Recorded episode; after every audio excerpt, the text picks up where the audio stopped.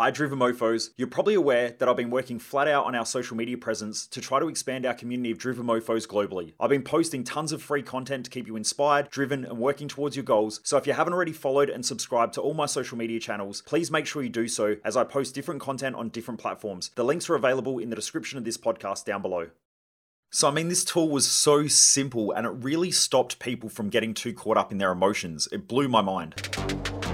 The most driven people in the world want to build great empires and leave a great legacy. This podcast, The Underestimated Entrepreneur, is my attempt at documenting the lessons I'm learning on my way to building a $100 million empire that helps people perform better in life and business. My hope is that you use these lessons to live a kick ass life while building your own empire and leaving a powerful legacy. I hope you share and enjoy. In this episode, I'm going to be talking about a conversation I had with one of our clients from our Business Growth Odyssey and he spoke to me about how he's been communicating with a business associate of his. And just by picking up on this one key language pattern, he was able to change the way that they think and the way that they behave emotionally, and it blew my mind. Driven Mofos, welcome back to the Underestimated Entrepreneur. For those of you who don't know who I am, I'm Michael Mojo, founder of Mojo Human Performance Institute and Mojo Business Multiplier. Now, before I get started, I just want to give a massive shout out to all of those who have been rating the podcast on the Apple app. The numbers keep going up on there. It's a little bit slower than our Spotify app. So I assume that there's not as many people listening to it on the Apple Podcast app. But for all of those who have rated the podcast and given a review, I really do appreciate it. It only takes five, ten seconds to give us a five star rating, but it's making a massive difference. So thank you. All right, let's get into a conversation I had with one of our Business Growth Odyssey attendees. I was just chatting to him the other day. People who sign up for that program, our 12 month growth program, they get access to a private chat line with me so I can give them advice or help them, or if they're stuck, they just reach out to me and I have conversations with them. So it's almost like private coaching, but it's not specifically private coaching because normally they just shoot me quick little tips or bits and pieces. But anyway, I was having a conversation with one of the attendees and he said to me something that was so simple yet so profound. It was just so great, I had to share it. And what it was, was he said that one of his business associates was talking about how they feel emotionally. And they would say things like, I feel like. And they would both go back and forth and say, I feel like this. And the other one would say, Oh, I feel like that. And he noticed that they were using the term I feel like quite a lot in their conversations. And what he said was he pulled up the other person and he said, Do you know we keep using this terminology of I feel like? And when we say what we feel like, our feelings are essentially emotional states, which they'd learned from what I teach at our Thrive Time event.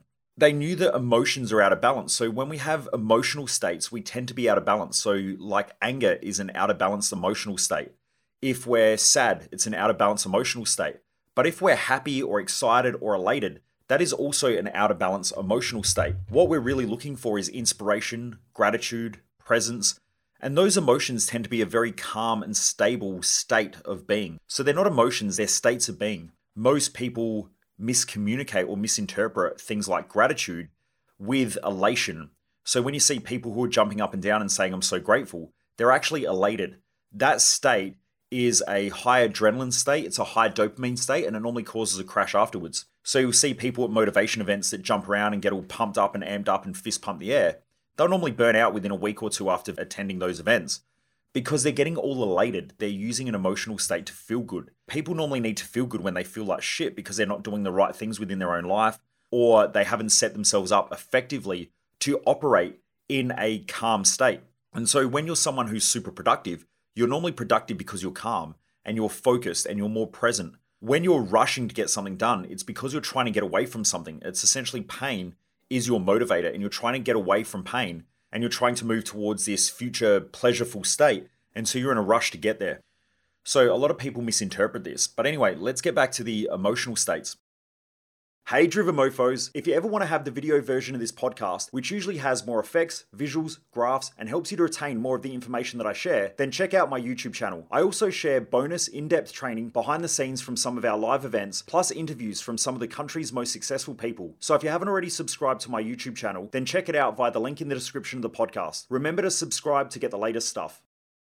What our attendee was saying to his business associate was essentially that when they say, I feel like, what they're talking about is how they're feeling emotionally, which is actually out of balance. And it's not logical, it's not intelligent. Not most of the time, anyway. And I guess it's very circumstantial, but most of the time, it's not intelligent. And he said what they agreed upon was that they would stop saying, I feel like, and they would say, I think. Now, when you say, I think this, then you have to be in control of your own thoughts. When you say, I feel, you're normally stating how you feel in a moment. And in a moment, your feelings can change moment by moment. So it's not really a good way of communication.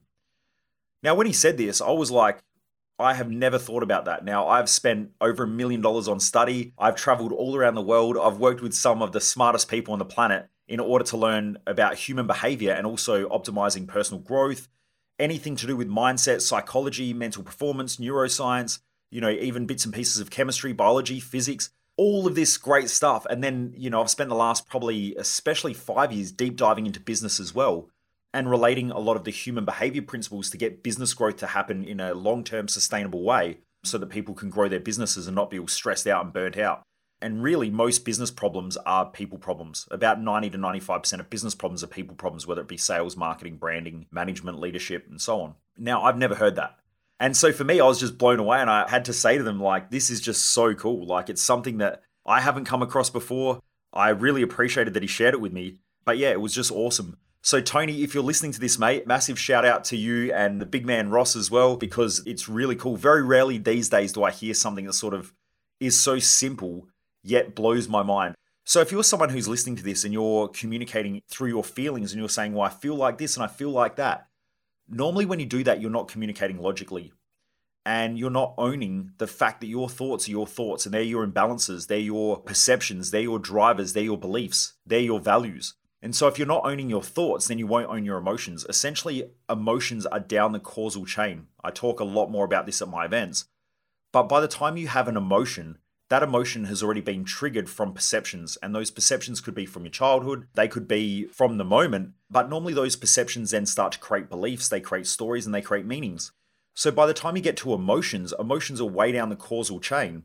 And so, you might be feeling a certain way and not even knowing why you feel that way. Like people have certain triggers. Something will happen, or they'll see someone, they go, I don't like that person. They don't even know why they don't like that person. But it's normally based on a past perception that they've had.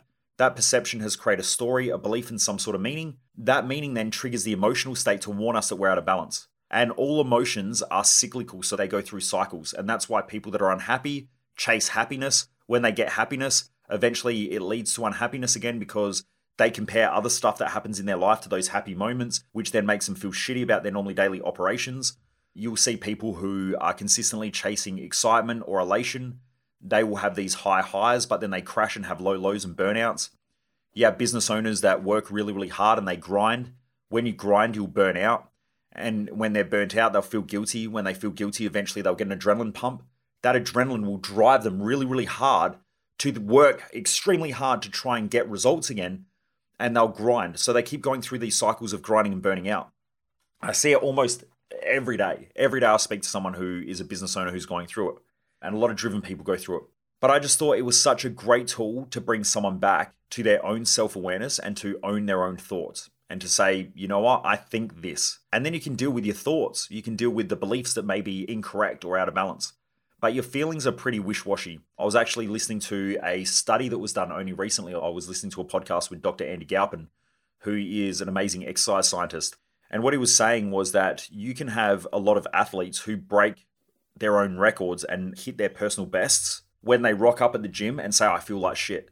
And so they can feel like crap, they can feel tired, they can feel burnt out. But once they're warmed up, they can do their best lifts on those days, which makes no logical sense because if they're actually burnt out and they're overtrained, they should not be able to compete at their peak performance, or they should not have peak performance on that day. And so, most people, when they say, you know, I'm burnt out or I'm tired, they're not actually burnt out and tired. It's just an emotional state that they're trapped in. And that emotional state then makes them think that they can't do certain things when they actually can. It's not a biological thing, it's a psychological thing. But in saying that, there are cases of burnout as well. But for someone to be burnt out, they have to be training extremely hard and they'll be extremely overtrained what he was saying is that most people aren't in that state and it's very, very rare. So, what most people think is tiredness and overtraining isn't. But it made me really, really think about how most people operate in life when they say, I'm having a shitty day or I'm having a bad day or, you know, I'm tired. Are they really, or is it just a psychological state? You know, when people say they're burnt out, is it actually physical burnout or is it actual mental burnout because they're just doing things that are ineffective or they're grinding hard and they're in that vicious emotional cycle?